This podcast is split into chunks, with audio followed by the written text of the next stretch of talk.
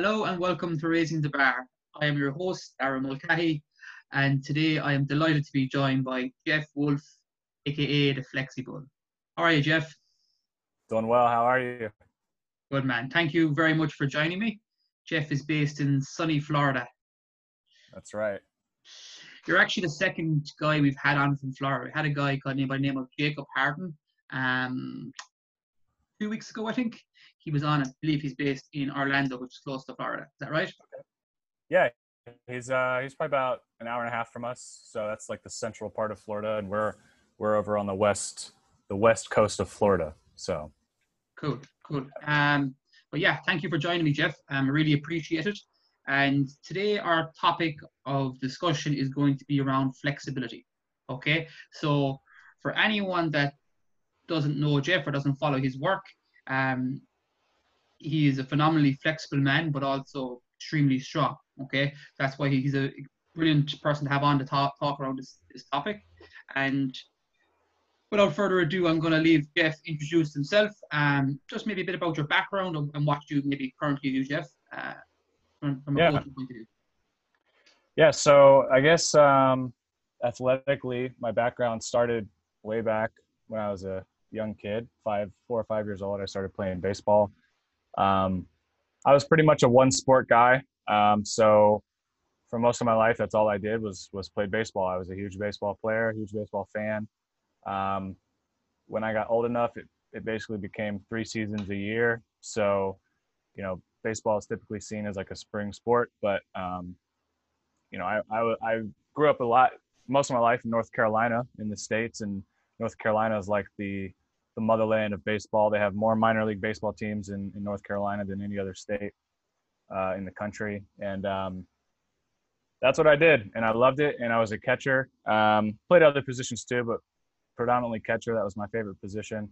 Um, and, you know, three seasons a year, the only time, once I got into like middle school, high school, I started playing basketball in the off season during the winter, just to uh, have some sport to play. But you know, was never at the level that the other guys at A T G are at. Um, and, you know, that, that was pretty much it. Um, I moved around a lot my senior year uh, of high school. Uh, parents were, the, dad was in the military. So when I got to my, I basically moved in the middle of the year, my senior year of high school, didn't play baseball my senior year. And, and at that point, I pretty much given it up. Um, and after high school, um, basically went into CrossFit. Like I wanted something to do. I didn't really um, know what else to do at that time. And I, you know, I graduated high school in, in two thousand eight, I'm thirty. So that was like the heyday of CrossFit. That was like the golden, the golden days, in my opinion, of CrossFit. It still was um, grassroots, still was really small. You still went to these like dinky boxes with minimal equipment, and like kind of really, like I said, in my point, like it was really bare bones. And, you know, there was no such thing as sponsors. Nike was not involved. Reebok was barely involved. I think the Nano one, it was like kind of the first shoe that was still out there. So I did CrossFit probably on and off for about, I would say four to six years, um, with a little bit of just typical like bodybuilding stuff thrown in, randomly going to, I lived in New York for a good por- portion of that time. So um, trained a little bit at Black Box in New York, which was one of the first CrossFit gyms in the States. Um, and then just trained at like local kind of Globo gyms. Uh, like I said, just doing bodybuilding work, but I always had these nagging kind of,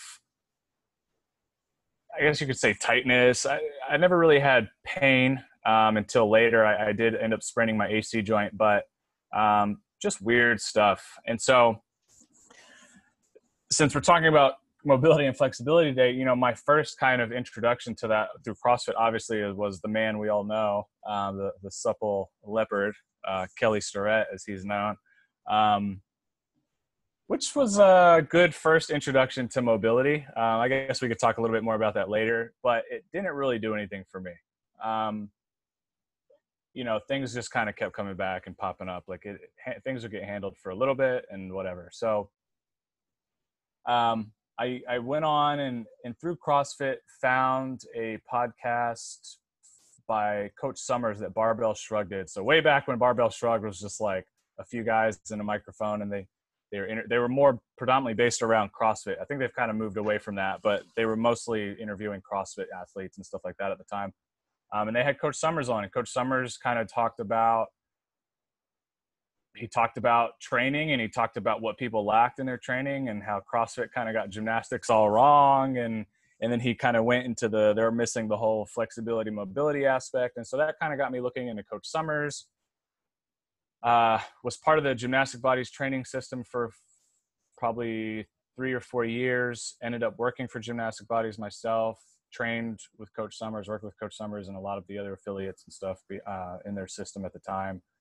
Um, you know, the list goes on. Done, done training from Charles Poliquin uh, and his trainers that he's trained, you know, that's kind of trickled down. And, and a lot of the guys that he's trained have gone off to kind of create their own systems. And so I've trained under a lot of those guys, um, you know, just a huge base there. But what really caught me was, um, was, was, was, was flexibility training and true flexibility training. Um, I had dealt with these issues in my body for so long being a baseball player. And for anyone who may not be familiar with baseball, uh, obviously it's it's a popular sport, but it is predominantly an American sport.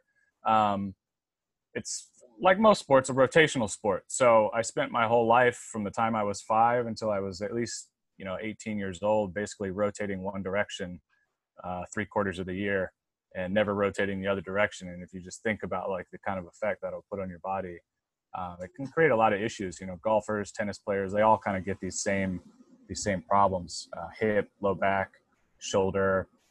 Um, and like I said, like the, the typical, like CrossFit was my first, because baseball culture doesn't really train, right? Like you, like not, now it's changing a little bit now. It's still hard to get a baseball player in the weight room, but um, when I played, you didn't, unless you were at the batting cage or on the field or pitch, you know, throwing with your dad or whoever, like you, that's all you did for baseball. You know, there, there was no like, like physical training really for it. Um, so when I finally did get into training, all these rotational patterns that I had created and these unilateral patterns that I had created started showing up when you put a barbell in somebody's hands. Right. And um, obviously the coaching is like, it's not so great, right? So like when you're in a class of, of twenty, thirty people, it, you can't really coach an individual on things, or like, or you don't speak up, right? Because you're like, something's bothering you, but you just want to like tough it out, and you want to like get through the workout, and you want to do your WOD, and you just want to go home and like, you know, maybe it'll go away, whatever. Um, but it was really through flexibility that I started to handle a lot of these things, right? I, I handled my shoulder. Um, I handled my hip. You know, later down the road, I found that just in my hip rotation, one side had a lot of external rotation and no internal rotation. The other hip had a lot of internal rotation, no external rotation. One hip was hiked up.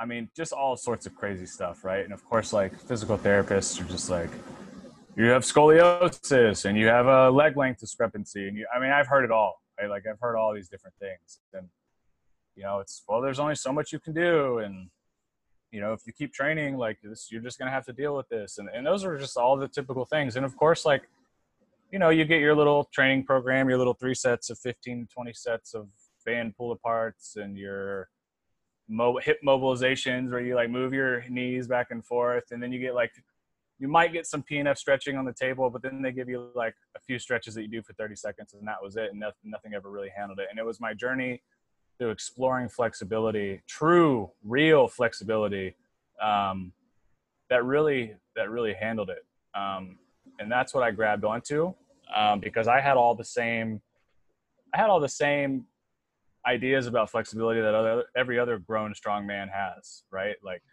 it's for girls, it's genetic, I can't be flexible, it's not possible, um, you know, the, the list goes on.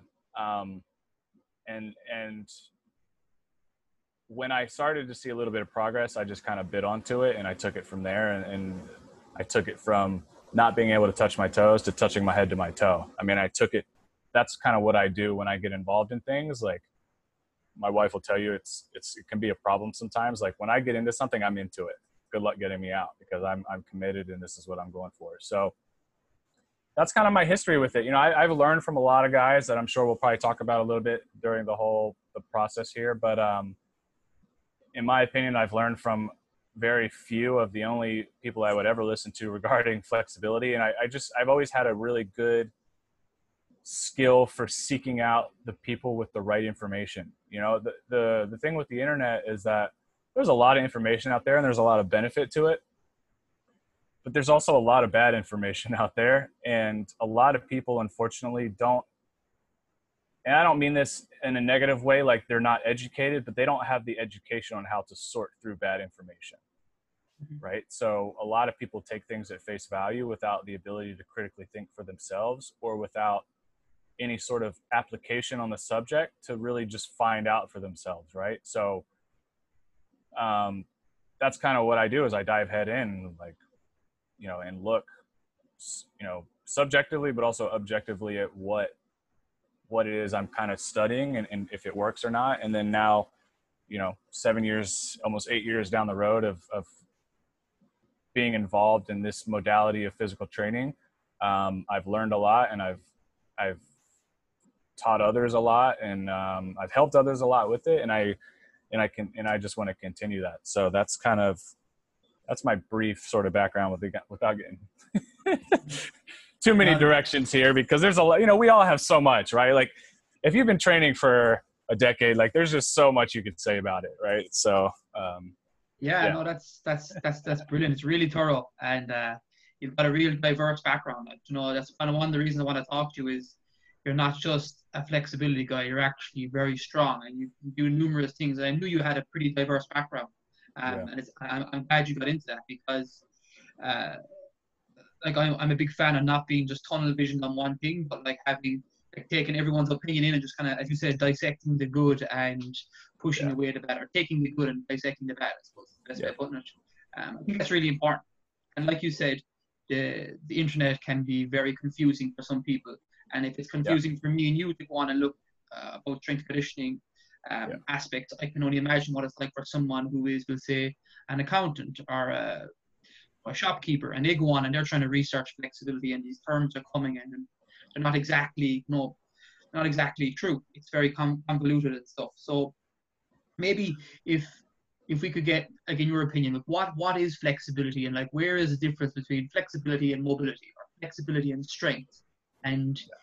is there a, a very definite black and white line, or is it more, in, is there a gray zone as well? Just your yeah. opinion on it, Jeff. Yeah. So um, there's so many people who have tried to define what flexibility is, what mobility is, what strength is, right? This is essentially, a lot more people have tried to define what strength is than the other two, but um, you know, people like to break things up in, I think, in categories to kind of digest it. And so recently, only recently I'd say, of course, I think we can attribute it to one guy, and almost one guy only, made mobility popular, right? Like what mobility actually is. Um, I'll be very honest with you. And, and, and, and my opinion is, is that flexibility and mobility are the same thing. There's, there's no, there's nothing that separates the two of them other than a few different letters in a word. Um, now, you know, most people will say, oh, mobility is like, flexibility is your passive range of motion. And then they'll say mobility is your active range of motion, or, or which you, or the range of motion in which you can display some physical capacity and control, right? Which, and I don't know about you, but unless I'm like knocked out on a surgery table with, um, under drugs, like there's nothing passive about anything that I do in my daily life. Like I'm very active from the time, even even when I'm sleeping, you know what I mean? Like there's a lot, I'm, I'm kind of in control of everything that I do day to day in my life. That's just, it's not, there's nothing passive about my life or what I do as long as I'm living. And like, like I said, unless I'm drugged under on a table under surgery or something, which I've been fortunate I've never had to do. Um, so yeah, like I said, to me, there's no difference. Well, let's, let's look at the words, right? So, so flexibility is, you know, the ability to flex. It comes from the Latin root word, means bend, you know, um, and then mobility is obviously move.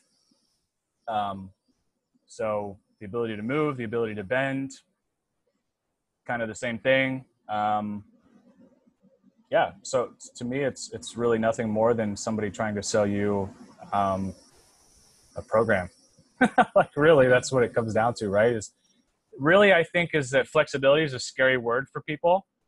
So somebody got the right idea in marketing and said, well, if I just take flexibility and I call it mobility, everyone's going to buy into it. And whoever that was, was right. Change the wording around a little bit. We see it in marketing all the time, right? We, we, we see it in marketing. We see it in businesses all the time. You, you get a bad rep and all you got to do is change the name on it. And all of a sudden people, people associate like certain things with that word, and then you take it out of it and people don't associate it anymore. So flexibility is a bad thing, but mobility is a good thing. So fine, we'll, we'll ride that train and mobility, flexibility, whatever. Um, But I'm here to kind of tell people that it's it's it's not any different than one or the other, really, right? Like, and if mobility is the capacity or the strength which you can exhibit through a range of motion, then cool, it's strength. So we're still back to like really simple principles here, right? Like, you have flexibility and you have strength, and and you know that's kind of the baseline. I think was the best place to start the conversation. Um, You know, because people think that flexibility is like this esoteric quality, and I talk about this a lot. Like it, like it kind of just floats up here in this supernatural realm that like only so many can get or achieve, or or uh, or you're born with it, or there's like some stage of enlightenment that you have to reach to attain it, and it's just like it's not true at all. Um, everybody has the capacity to be flexible, unless you are unless you are born with some sort of you know genetic anatomical, uh, you know, disease or issue or something like that. Like everyone has the capacity to, to do the splits, to do the front splits, to do the side splits, maybe not one hundred eighty degrees, but definitely one seventy, one seventy-five degrees. And everyone has the capacity to build a back bridge. There's nothing that keeps anybody from doing that other than just the way they think and what they've been told. So. Yeah, that's that's cool. And uh, as you said, people's perceptions are really important. And I guess trying to break them down and um, make put them into simpler terms. Like, as you said, like the, they're both essentially doing the same thing. And we're trying to, and we're going to touch on this in a second. It's just like we're trying to get everyone's level of flexibility is dictated by their, the range that those joints or muscles get into. I guess, and yeah. all, like a perception I would have had, um, and again, coming through the education system, was mobility was in reference to joints and flexibility was in relation to muscles. Have you heard that before? Yeah, but I think it's hard to separate the system, because what dictates the movement capacity of a joint? The muscle. The soft, the soft yeah. tissue around it. I mean, that's the other thing too. Like, like, let's get that out of the way, because, you know, most trainers still think that our body operates on a system of columns and levers. But if we look at the math of it and the science of it, and we look at like what most biomechanical engineers say, that that basically the the role of the joints and the and the bones are to support the mass of the soft tissue on your body. Okay. But if that but if that was the case, we wouldn't be alive. Just the, just the amount of force that we put onto into the body on a daily basis far exceeds the capacity of a bone's ability to withstand force. So what people need to understand is that for the most part, every bone on every animal or human on the planet requires the same amount of force to break. So the bone of a mouse and the bone of an elephant break under the same amount of force. So by, by the thinking that the bone supports mass is, is, is just wrong. It's just not true, because elephants wouldn't exist. We wouldn't exist. Every time I took a step, I, if, if a baseball player hit a baseball, they would literally just evaporate into thin air. I mean, they would just vanish, because the forces put through the body are so high. It's far, again, it's far beyond the capacity of what passively we test in a laboratory that, that bones and stuff can, um, you know, can withstand. So, so what is that? Where does that leave us? Well, that leaves us with the idea of that our body is what's a t- what's considered a tensegrity structure. So tensegrity is Um, a concept used in engineering where basically you have um, a system of compression and um, tension. And that system is what suspends the, the network of support structure, right? So the best, the best picture I like to paint people is a, is a tent. right? So if we look at a tent and, um, you know, not like a new Coleman tent, like one of those old school military type tents, you know, where there's just like a, like a, a pole in the middle, and then like, it's just a, you know, fabric over it. And then everything's supported basically by a network of, uh, of, of cord or cable or string, right? Um, without that string, prior to the invention of these new fancy microfiber like poles or whatever, um, you, you had to have this equal force of on each side of the tent, right, to maintain the shape and the structure of this tent. And if you, if you were to take that away from one side, it would collapse. And essentially that's how the body works. So if we look at like a, for instance, another good example is a spider web, right? A spider web is a tensegrity structure. So the amount of force that occurs, I don't know the exact number, when a fly flies into a spider web is actually very, very high, but the spider web can absorb that force because the way it dissipates the force through the entire network of, of, you know, of silk or the web. But, you know, for us, it would be our, our soft tissue, our muscle. So when, anytime we, we do an activity, um, the entire network of soft tissue will dictate the capacity and the range and the strength and the force output and the ability to withstand the force uh, collectively. So of course we can isolate muscles to some degree or whatever, but even that's been proven for the most part to be um, in some ways false, right? Like, like you can, we know on an E M G that you can repeat the same pattern over and over and over, and every single time different muscles fire at different rates at different times and, and all these different things. So there are ways to isolate it, but even within, even when you're doing a bicep curl, you might contract your abs on one rep. You might squeeze your foot on the other, you know what I mean? Like there's so many things going on that you don't even see. Um, and that's essentially how it works. So the soft tissue suspends the bone structure, right? And, and we know that if, if I were to take all the soft tissue off your body, your bones would essentially just collapse to the floor. So that's how the body works. Um, You know, and it's a heavy topic. Like you really want to get into it. Biotensegrity is, and the research on it has been around a long time, um, and it meets all all the all the science of like Darwin evolution, and um, you know, it, it aligns with everything else we know about science to date, how we got here and why we're here, and all these things. Um, the system of Colin Lever's doesn't, it's not, it doesn't work practically in in. within a body. Like obviously we can manipulate leverages and things like that because we still do have like joint angles and, and what have you, but the rules that apply to columns and levers as far as, like I said, force input and output um, are not the same. So, you know, we also have to understand that columns and levers don't rotate, we rotate. So um,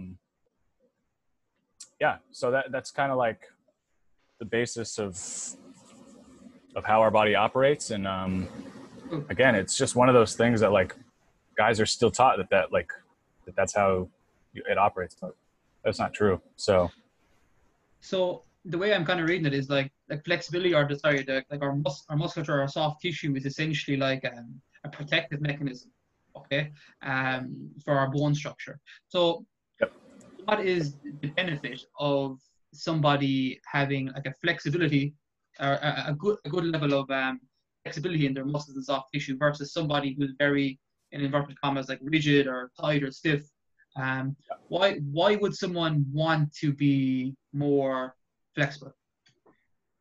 So um, if if we go back to the the topic of, of tensegrity and how the structure works, um, and and if if people listening want to do a little bit more research on it. Um, You know, we can always give them my information afterwards, and I can send them plenty of literature, and I can send them. I also did a talk on it for Real Movement, where I just, where I kind of really broke it down to simple terms, because when you start to read the literature, you're you're gonna, you know, it's it's thick, so you're gonna have to take some time to kind of dissect it and and what have you. But what we have to understand is that the the quality of the of the supporting structures, right? So when something takes load, um, its ability to, to dissipate the force outwards um, is determined by the quality of, of whatever that, that is, right? So for instance, if, um, if it's a spider web, right? Like if half the spider web is broken, obviously, you know, if I come over and I, and I, with my hand,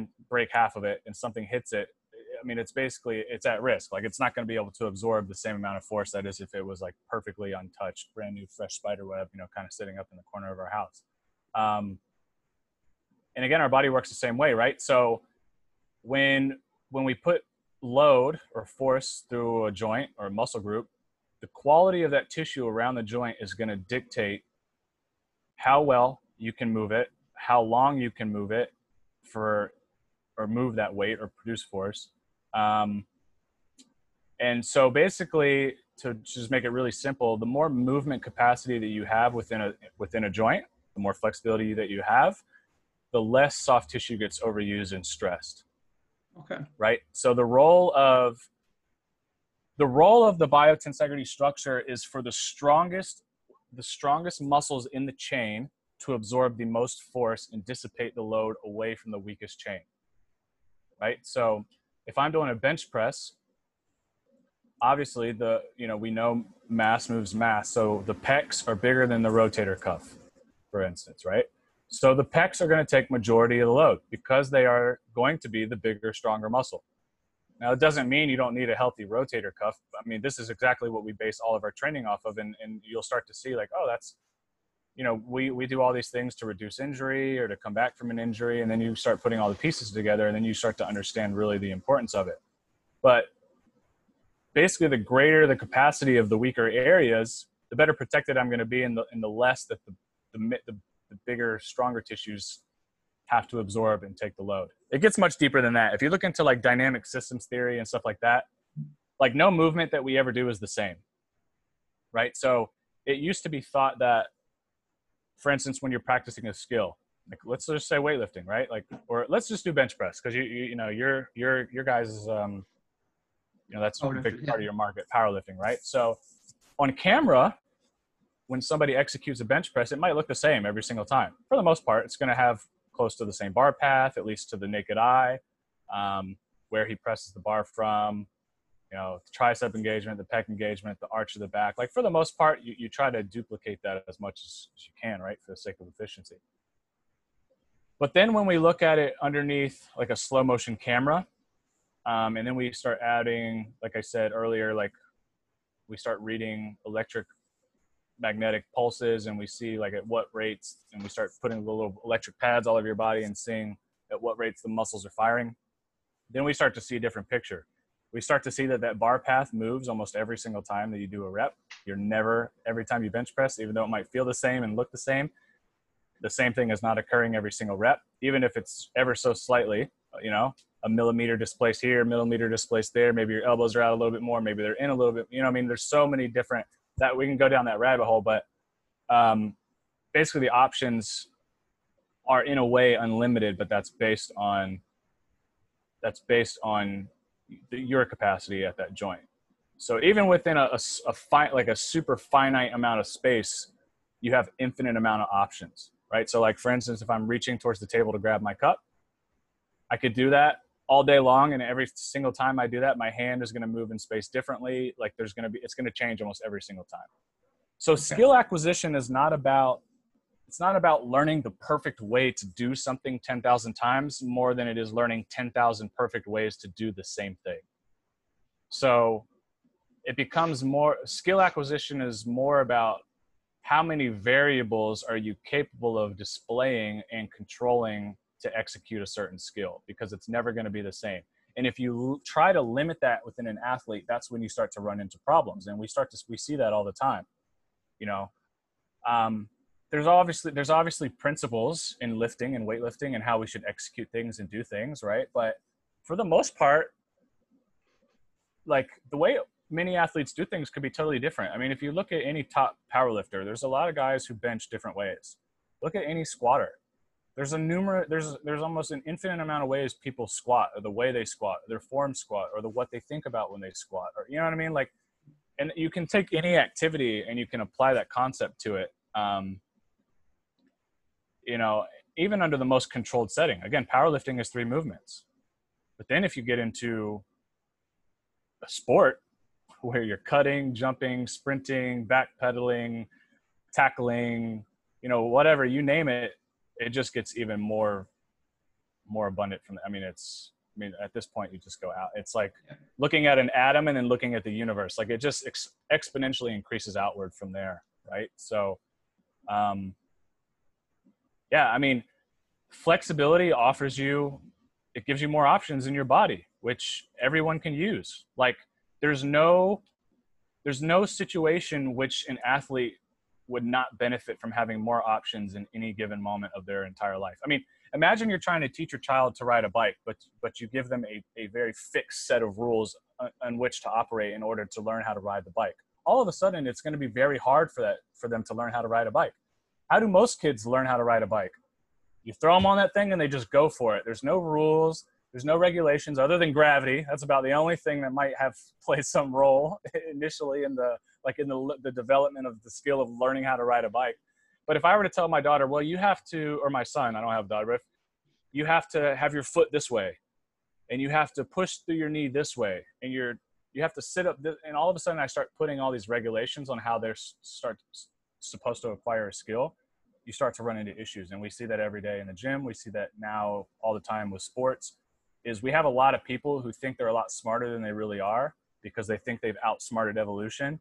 And so they try to confine an individual's movement and abilities, and and then we start to, I mean, if training's so advanced, why why are non-contact injuries through the roof? Mm. I mean, they're through the roof. There's no reason for that. We don't have an explanation for it, and the only explanation we look at is strength training, like we've only ever ever looked at for the past one hundred years. Is like, that must be the answer. Every all the answers within strength training. It might. Let's not look at almost every, the, the one thing that we, almost every trainer rejects, because that doesn't that won't fix anything, right? Like. Like we know that if you have shoulder pain in your bench press, the thing to do is just to keep bench pressing, right? No, we're going to look at like, what are we not doing? Why did, why, what, what are we doing the least of, or where are we weakest? What are we going to bring up to, to take shoulder pain away from this individual so they can bench press better? But we don't do that in a, in a bigger scale, right? Like it must be something with the, with the strength training. It must be. Yeah. Well, let's look at flexibility. And I'm not talking about like looking at flexibility, like your physical therapist is going to give you some generic subscription of exercises of flexibility and you do it until you're out of pain, and then when you're out of pain you don't do it anymore.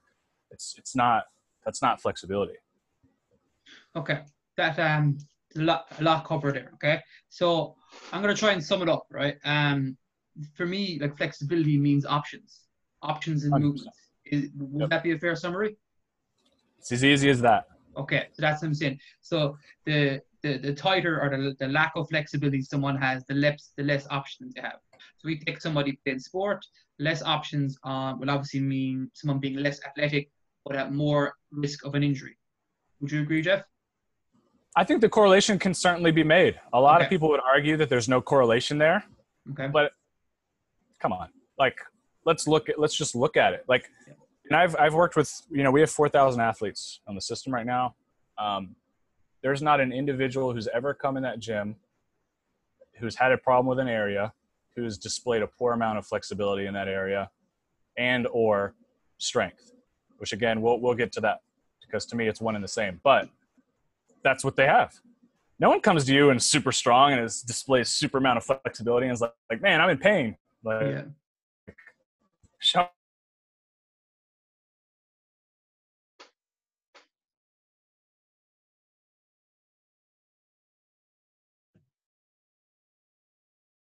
I think we're just after losing Jeff there.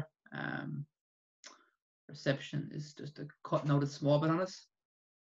Okay, hopefully you can jump back in soon.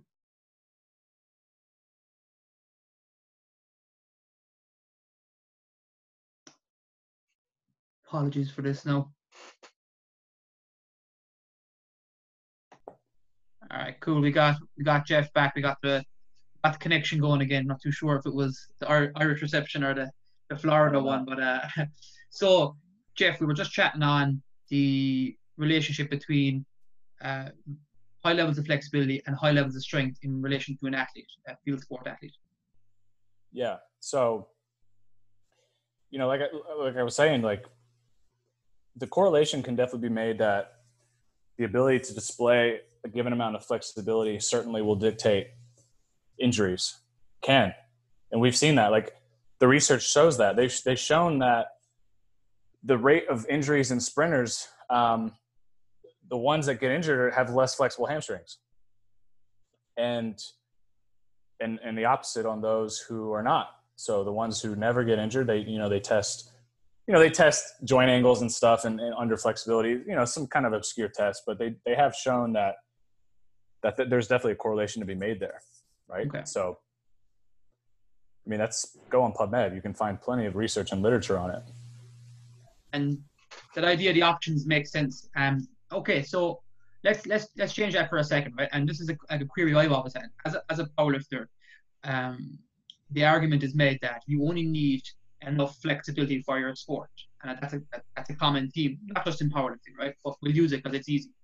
So, an example in the squat, we only have to go to the point where we are at parallel. Okay, so there's a limited amount of hip flexion or knee flexion, whichever one the, right. the lifter focuses on more. So what would be the negative, if any, to that lifter having more range of motion than what is required for their sport? So if if if that if that powerlifter could squat his, his ass to grass, basically, is there right. a, is there a follow over? Is there a bad side to that? There's no bad side at all. Zero bad side.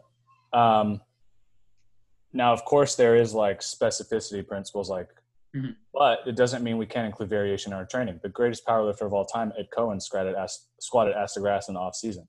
Yeah, and he was healthy for the most part. I mean, he's he still trains to this day. He hasn't had hip replacements, knee replacements. You know what I mean? Like, yeah. and a lot do.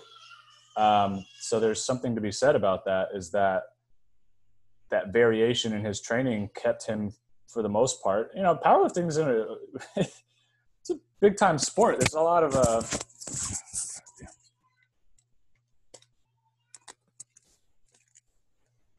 there's, um, there's a lot of, you put a lot of forces on your body in powerlifting. It can be hard on your body. Um, there's no doubt about that. And that's, that's like one thing on, like, let's just make people understand, right? Like when you, when you choose to participate in a sport, there's obviously sacrifices that you're going to, you are going to make. For sure. There's no doubt about that. Like no one's saying that, but there, I do, I definitely do believe there's a lot that can be changed, changed in people's training that, that can to some degree reduce that. Um, if not for the most part, for sure, especially in non-contact injuries. Yeah.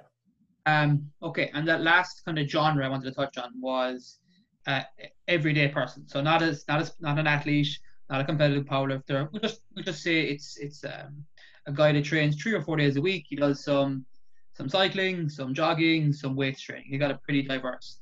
Where does where does flexibility come into the to the scenario for him? I would say it's probably a high priority. I mean,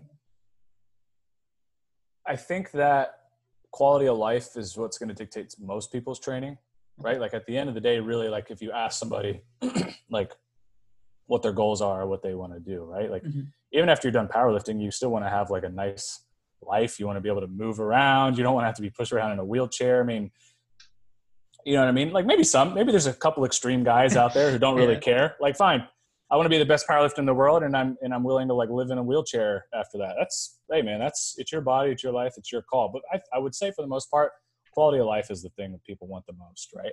Yeah. And, but for, but for some reason, again, of course, there is some sacrifice when it comes to performance. Like, yeah, you, your body, like sports are kind of, they're unnatural for the most part, right? Like at the extreme levels that we've taken them. Um, so, you know, how many times in history does somebody bench eight hundred pounds? I mean, not, not very often. Like we didn't evolve doing that really. Right. So, um, again, there is sacrifice. And, and of course, like training comes down to structure and time and recovery and all these different things. So like if we have thirty different modalities that we're trying to cover, it just gets too much. It gets too, it's just too much to do for anybody. Right. So like, and that's what you normally see. The woman goes to her cycling class, and then she goes to her yoga class, and she goes to train with her trainer two to three days a week. And then she goes to play with her kid. Like there's just a lot of different things happening. Yeah. Which there's nothing wrong with that.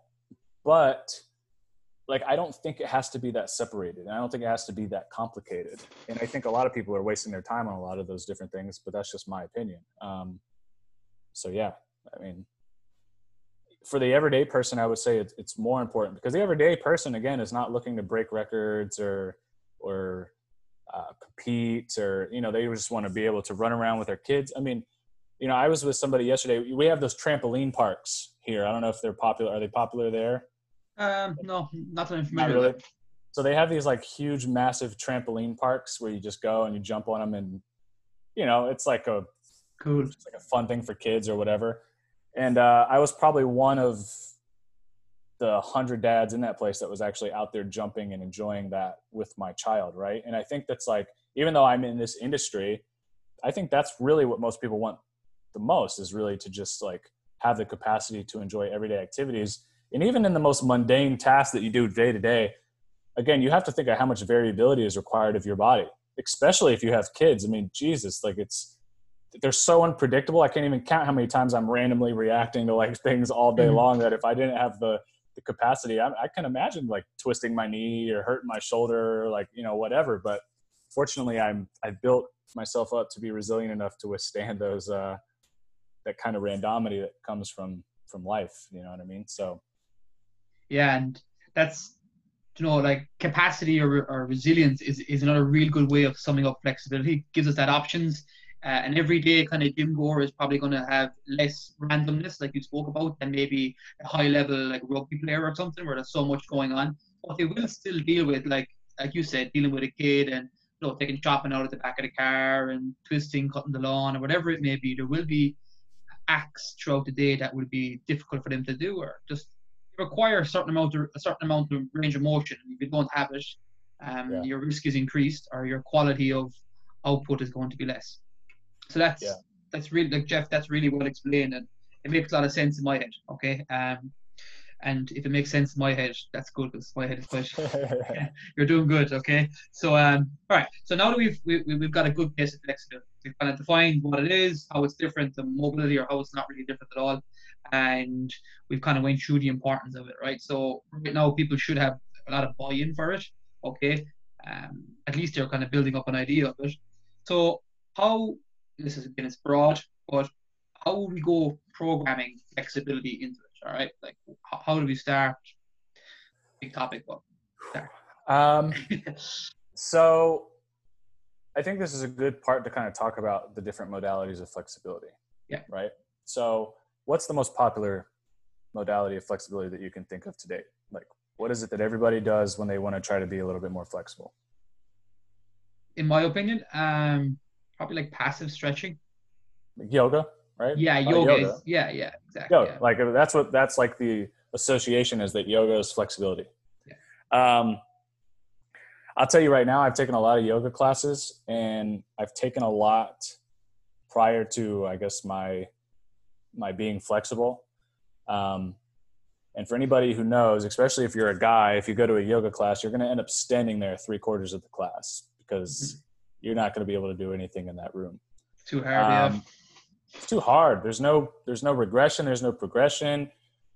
You have to go consistently enough to know what the flow is going to be. Otherwise you're constantly looking and seeing like, what's the transitions and like all these things. Right. So it's like, and then everyone's like, oh, well, like I don't get flexible. So, you know, I might feel a little better. There's nothing wrong with yoga, but I might, you know, I might feel a little better. I might move a little bit better just because I've just moved in a hundred different ways that I probably would have, wouldn't have moved anyway, but it doesn't actually really build the capacity of flexibility. Like if you really look at successful yoga teachers and things like that, for the most part, not everybody, but the well, overwhelming majority were already probably dancers or gymnasts or, you know, involved in, in a sport, which requires a high level of flexibility just as a natural or part of the sport. So, and those are the most successful. And a lot of them are not very good at getting adults flexible at all. Um, you know, it's just not, they don't. Um, there's a lot of people who have come to us from yoga backgrounds who have been doing yoga for a decade or more and don't have their splits. I can get somebody their splits in, in a year and a half. So why is it that you've been doing yoga for a decade and you don't have your splits? Um, and a lot of that has to do with the actual, the actual physical qualities of flexibility. And And the thing that people need to understand to kind of start off programming is that the rules are the same for developing strength as it is for developing flexibility. You have to have sufficient amount of volume, time under tension, um, progressive overload. Um, all these things are important in determining how flexible you're going to be. And then, of course, just strength. Like, you know, even if it's quote unquote passive, you have to have some um, some strength to, to to perform the move, like to perform any sort of feat of flexibility, I guess you can say. Um, the positioning of the splits and the things like that. You know, even if we just look at a squat, like you have to, even no weight on the bar or whatever. I mean, we, you and I both know there's a lot of people out there that can't even squat body weight. So, the, you know, relative to the individual, they're still require, it still requires a good bit of strength. Um, so when we look at programming, you know, there's obviously so many different kinds of stretching, right? We, there's the one we all know that's, that's passive, quote unquote, stretching, where you just hold a position for a long duration of time. There's dynamic stretching, in which you, you move uh, through different movements, Um, depending on the sport or the activity, um, to warm up positions that you might need to use for that sport. There's P N F stretching. There's isometric contractions, or, you know, within stretches. There's um, weighted, quote unquote, stretching. There's ballistic stretching. I mean, there's so many different kinds, right? And of course, now this is where it gets all, like, for most people, is like, it, it gets to be a lot. Um, but essentially, what has to happen is, is, is the research shows that nothing really goes on in the cells until after about two minutes. So anybody who's stretching under that, you're not stretching. Um, the cells aren't even responding. You're, you're not, you're not getting any activity whatsoever. Um, after about two minutes, things start to wake up. Um, and, and so basically, what the research is showing is that on about an average, and again, this depends on the muscle group of the person and things like that, but you need about five minutes of time under tension to make any sort of significant changes to a muscle group in terms of its range of, mo- in terms of its range of motion and its flexibility. You know, it's the same reason that, like, when you're in the gym, you have your warm-up sets, and then you start getting deeper into your sets, and your range feels better. You know, like, things start to feel better and move better as you go along. It's, and there, again, it all comes down to the physiology behind, like, behind that, right? And, and the same, again, the same thing for stretching. You have to hold it long enough to make a difference. I mean, that's just, like, the bottom line. That's the, the most basic thing that people need to start. If you want to start changing your flexibility today, hold it longer, because doing it for thirty seconds at the end of your workout is not going to cut it. Sorry, Jeff, to cut in there. Is is that two to five minutes, is that continuous, or could that be four thirty-second bouts? It's, it's basically total volume. So, okay. You know, so you can break it up. You know, you could do multiple sets. You could do one long hold. Um, you know, but really, what we try to look at is, like, who who is flexible and what do they do, right? Like, the same way you and I would, like, who is the bench presser and the best bench presser in the world? If I want to improve my bench press, who's the best bench presser in the world, and what do they do? A lot of what they do is going to tell us, at least give us some idea of what direction to go. Um, and if you look at the most flexible athletes, they hold stretches for a long time. I mean, these super flexible women, you know, they, they will just sit in a pancake in front of their T V for ten minutes while they're watching, you know, I mean, these young girls, these dancers and things like that, um, they, they, they stretch for a long time. And who are the ones that are not flexible? Well, the ones who don't stretch for a long time, and the ones who keep trying to beat a dead horse with thirty second stretches over and over and over and over, and they don't get anywhere with it. So, you know, objectively, that came first, and then later the research showed, I don't, I don't remember exactly who it was, but it was, a, I believe, a, a female scientist, you know, she she tested cells to start to, and she stretched them under microscope, and, and again, it was like two minutes that they started to wake up, and you started to see the physiological changes start to occur then.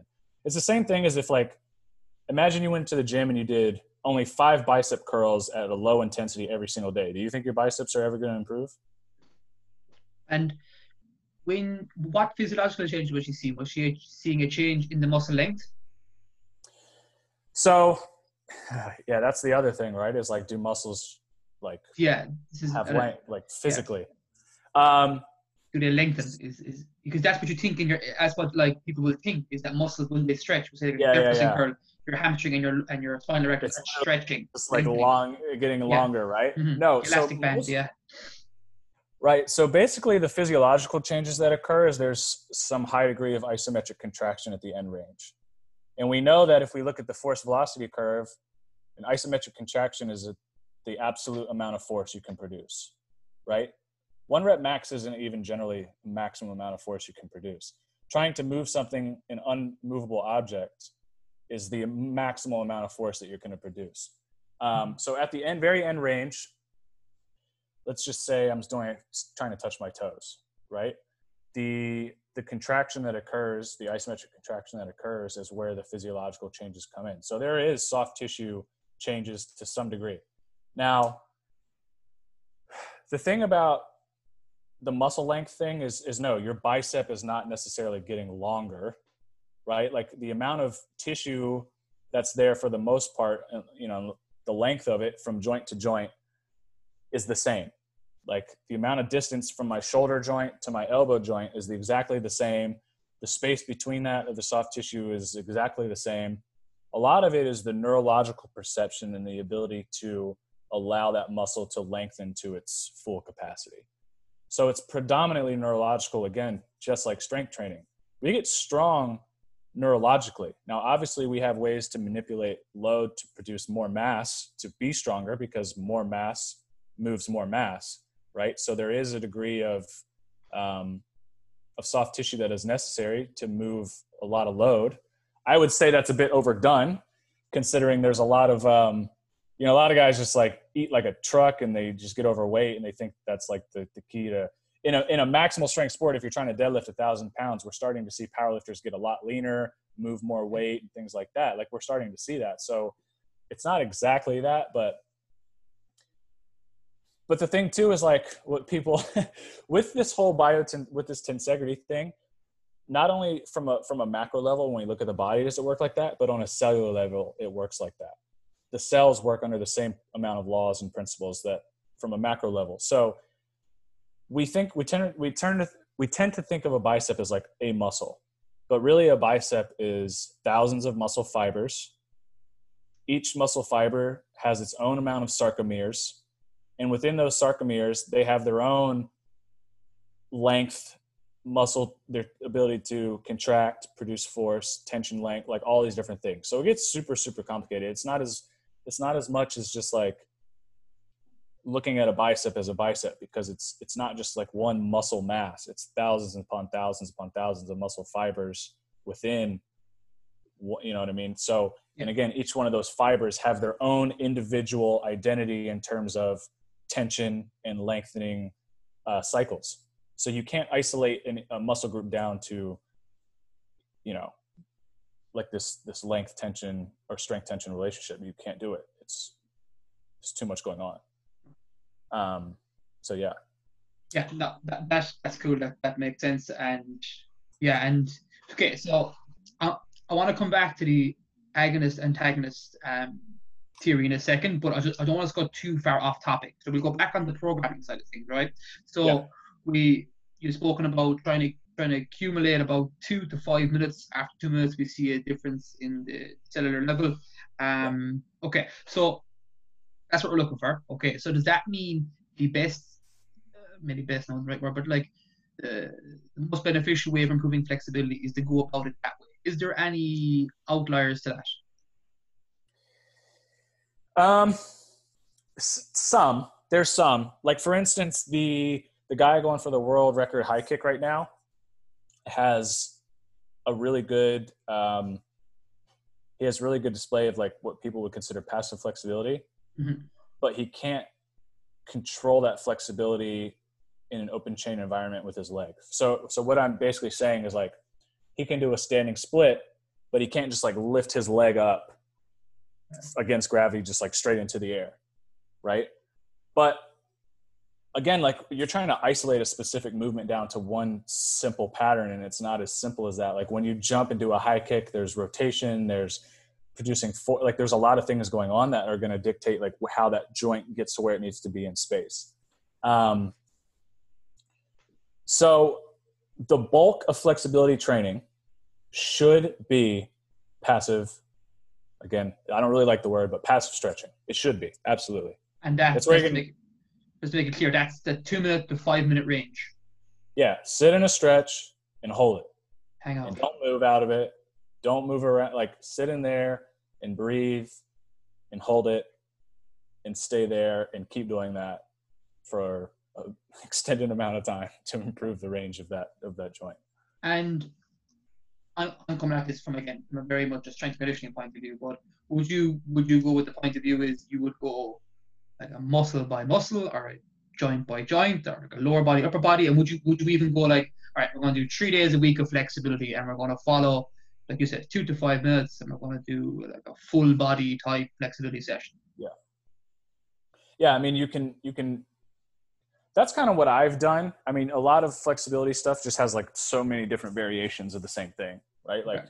you stretch your hamstrings, you might do ten different stretches for your hamstrings, right. Which for a lot of people, as we know, especially like designing programming variables or variability, and like, it kind of helps keep the, keep it a little alive, right? For people that don't have the discipline of, of repetition and like mundane repetition, because really at the end of the day, like any quality that we're trying to be really great at, that's what it requires. Um, it, it doesn't really keep them interested, right? So we start to add ten different stretches and maybe they're all for like a minute or whatever, then it has the same effect as if you were just to stand in one stretch and hold that stretch for ten minutes. So it's really about like, what are you going to stick to and what are you going to do? Um, I'm the kind of guy that I'd rather just have four stretches and do those and hold them for a long time and move on. I don't want to get, I don't need to get fancy. I don't need to do a bunch. But for instance, when I run a class, I do a lot of different variations because it's just going to keep people a little bit more engaged and it's going to keep them a little bit more interested. And it just makes it more fun because you're, you're trying out all these different things. So the golden rule is just, remember, two minutes is where we start to see changes. So I would say, you know, five, five minutes of accumulated time is a good baseline for most people to start per week. No more, no less, because there is diminishing returns. We don't know exactly where that's at. Um, But there is a point where it's just like, there's no need to do more work because you're simply, now it's just time. It's not necessarily like necessary to make progress, right? Okay. And is that five minutes per muscle group or yeah, five? Per muscle yeah. group. So again, I break it down simple enough again. So if, if I was to say, hold a pancake stretch for three minutes on a Monday and two minutes on a Friday, would be my hamstring hamstring slash adductor work for the week. Yeah. It's, it's, when you put it like that, it's, it's not that much of a sacrifice. No. It's, it's how and when, and, and then of course, what are we doing in our weight training? If that's our modality, of course, what effect is it going to have? Like what movements and ranges are we move, like using? Right. And this is like, this is the biggest pushback that you get from people in strength training, right? Is that, The, the flexibility doesn't, it doesn't have a benefit. And if anything, it's negative because it doesn't reflect in what we're trying to do. Mm-hmm. But that's because you're taking, let's, let's take, let's use American football as an example. And again, powerlifting is a sport.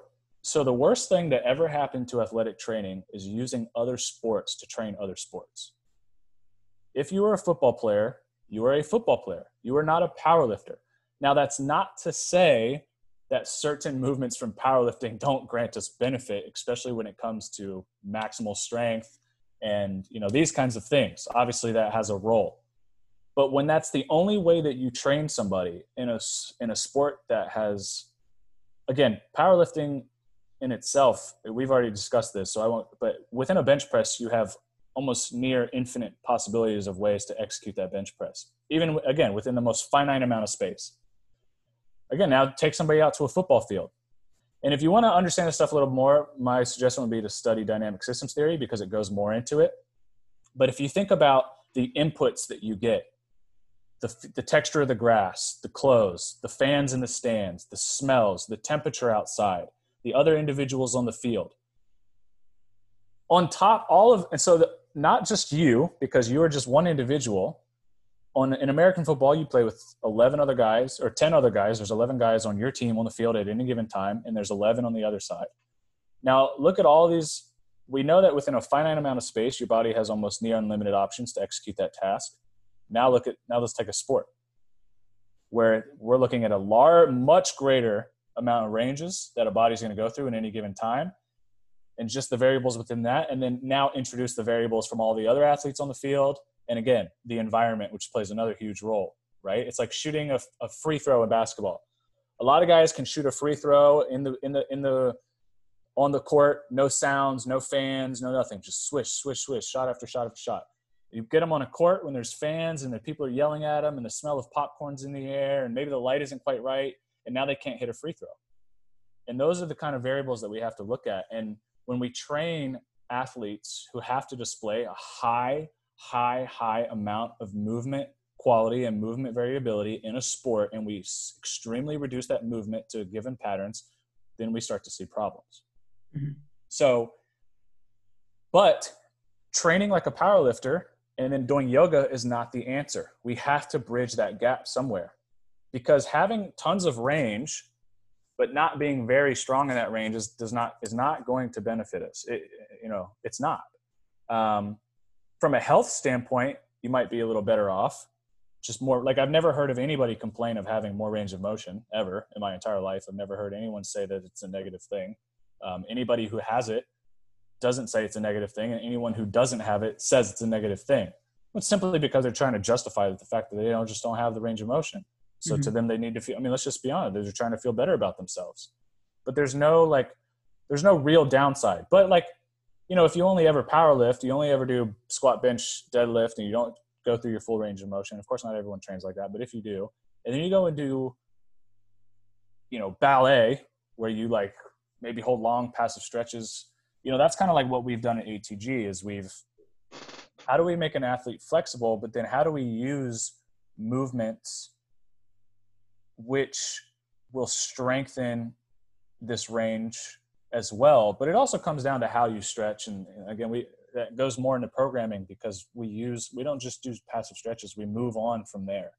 Right. Yeah. So, um, yeah. So you, and this is probably where we're coming to next is how, where does like end range strength play into all this? Okay. And actually you might just, you can't, you, you, you'd explain a lot better than me. What, what is exactly is end range strength? Yeah, I mean, it's just the the ability to produce force at the at basically at the very end of a joint angle, right? So um, now again, that's going to be dictated by how much mo- movement you have in your body. Mm-hmm. You you you can only you can only produce force where you have movement. You you can't like, I mean, other than isometrically to some degree, but if you can't move your joint somewhere, you can't produce force there. Um, so. End range strength training um, has a huge role, especially not so much in the beginning, in my opinion, because you simply just, you have to build a good base. And most people actually, what we, what we see um, is that people improve lifts simply by getting more flexible.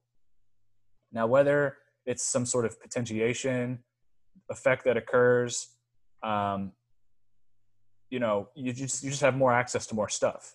You have more stuff to do, to do more things with. So, um, you know, how many guys like get stronger just by working on their squat mobility? Like they just start to open up their ankles and they start to, you know, open up their hips a little bit more. Um, and all of a sudden their numbers go up. You know, they've been doing the same things they've always been doing, but they added a little bit of flexibility in there and now it gets better. I mean, you just, you're able to recruit again. It, it's, it just comes down to more options. The more options we have, the more muscle fibers we can recruit, the better off that we're going to be in almost any given situation. We're going to be able to, to produce more force. We're going to be able to absorb more force. Therefore, we we get stronger. We get better. Um, you know, so if I – that's just the thing is you have to build strength, and end-range strength is kind of that gap, especially when we get into what's considered, quote-unquote, extreme ranges of motion, or what people would consider extreme ranges of motion. Yeah. But – you know, ballet, like the thing about like ballet and even martial arts and stuff like that is they don't necessarily directly train end range motion as like a programming. It's just part of their sport. When you have to do high kicks, what are you doing? You're training the hip flexor in a, in a, in an extended high, you know what I mean? Like when a ballerina pulls her leg up into a standing split to execute a certain tap, like she's inadvertently training that, whether she knows it or not. right? And so that's kind of what we had to dissect, is looking at them and going, okay, what are they doing? Oh, well, they're training their leg at this point here, and they're standing split because when she does her routine, like that's what she has to do. Um, and we basically just deem that as like in-range strength training, right? So that's like, it's not like ballerinas go into the into the studio and then stretch and then go home. Like, no, they actually like use a lot of that in what they do. And that's how they generate the strength that they generate, is by using it in their tasks. Now, obviously, if you're a power lifter, you're not doing that. So we have to use exercises to solidify that range of motion. So you do, you can exhibit some strength there. Um, you know, you don't want the, you don't want it to be too far off. There's always going to be, by the way, there's always going to be some gap between what people have as passive and what people can control open chain, like in space. Um, there always, there's always going to be some gap there, but we want to narrow it as much as possible. And we're just, and as we haven't got much time left, we're just going to, just one idea popped into my head as we were going through it. It was just like the idea of, and we'll take a powerlifter again, okay? So they have the ability to squat ass to grass. Okay? Yeah. They've got good passive flexibility, but they only squat to parallel, okay? So would that class as them not using their end range strength basically? And are, or am I mixing that up as much?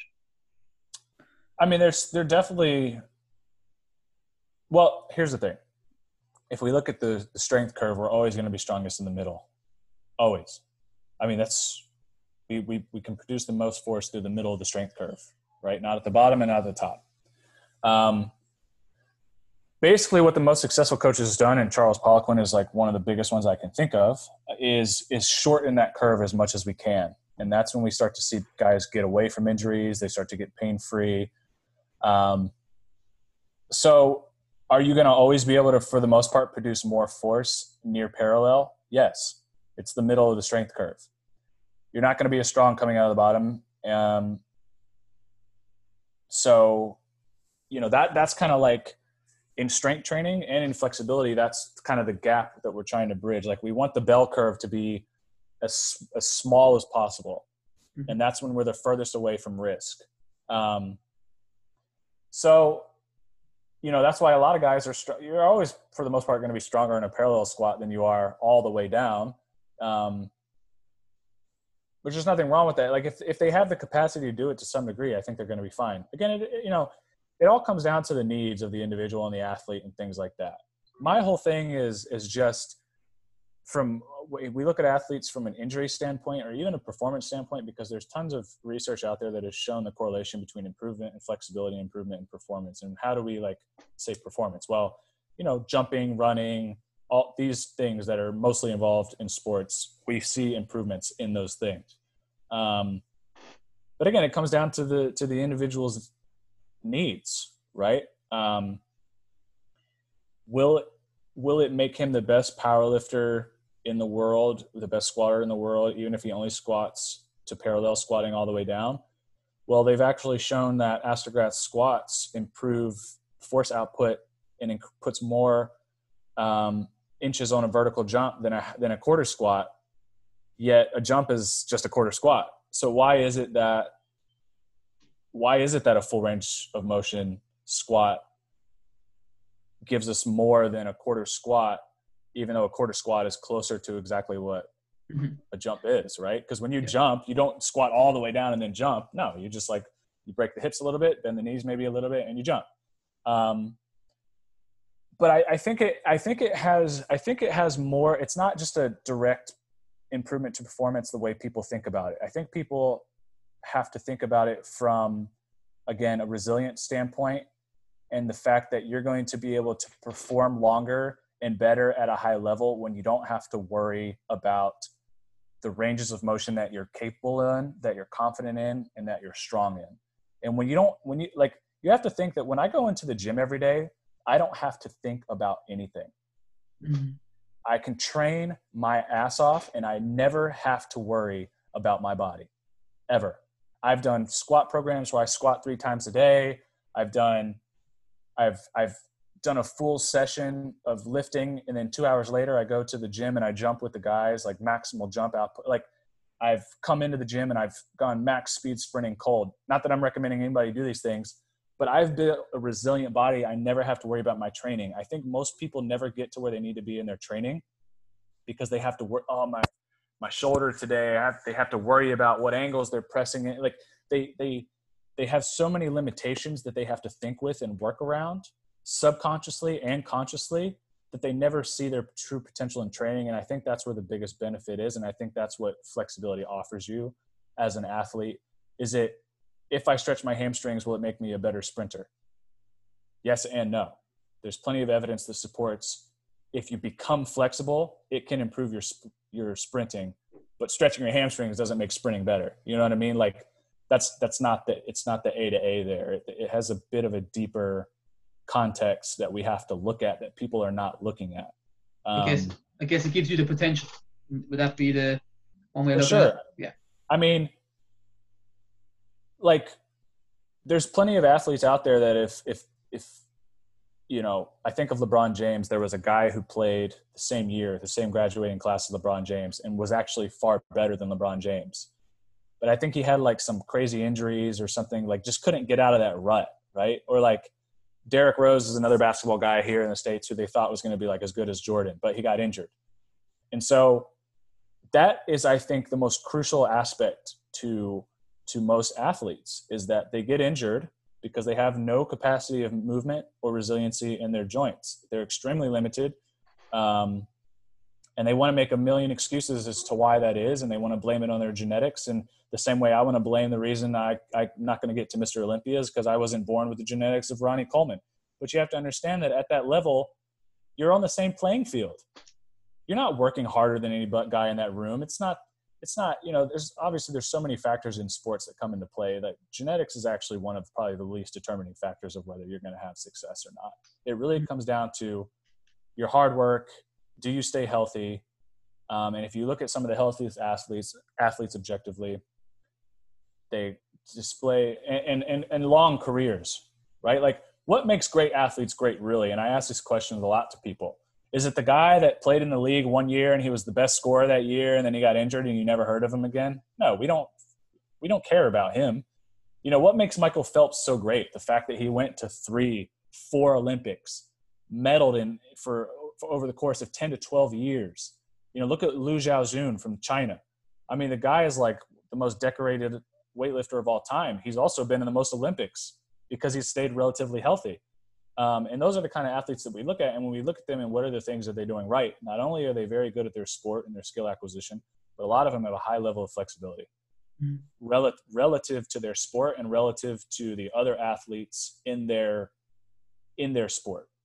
So to me, that's, that's, The the longer and harder you can train, the better and the stronger and better you're going to be at performing whatever it is that you're doing. If I was given the two of the exact same people and I was given five years to train one in the exact same amount and I had ten years for the other, who's going to be the better athlete? Well, eventually the guy who's training for ten years is probably going to be the better athlete because he just has more more time under his belt. But I think, again, a lot of athletes don't get there, especially in team sports, because the thing about team sports is that you're replaceable very quickly. If Johnny gets hurt throwing his shoulder, throwing a baseball, Steven's over on the sidelines ready to throw that ball.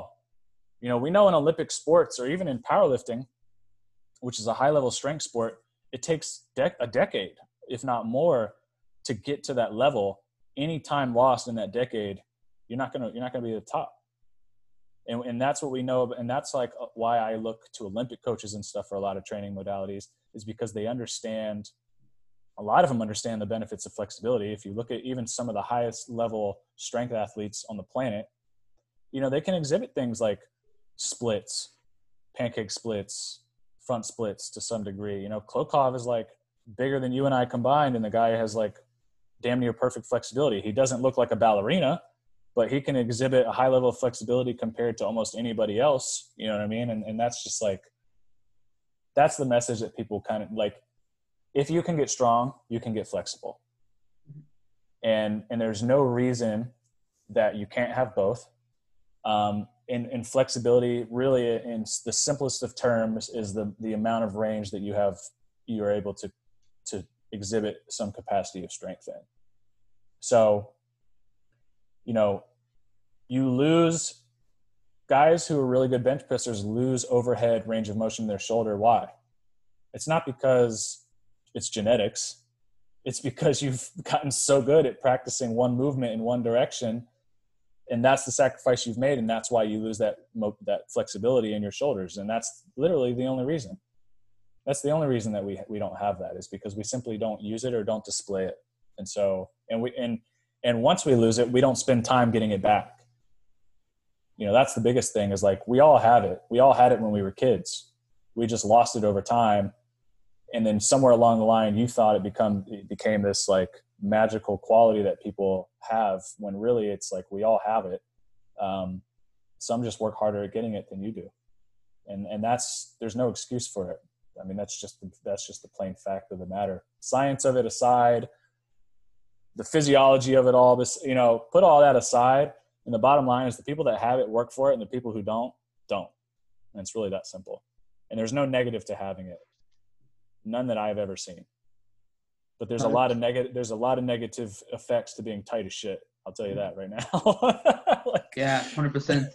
Uh, and as we were chatting, like, it is, it isn't that much of a sacrifice to become a more flexible person, like you were chatting about. And um, actually, I'll leave some recommendations under this podcast for maybe like, well, how people could program it in. I'll chat with yourself.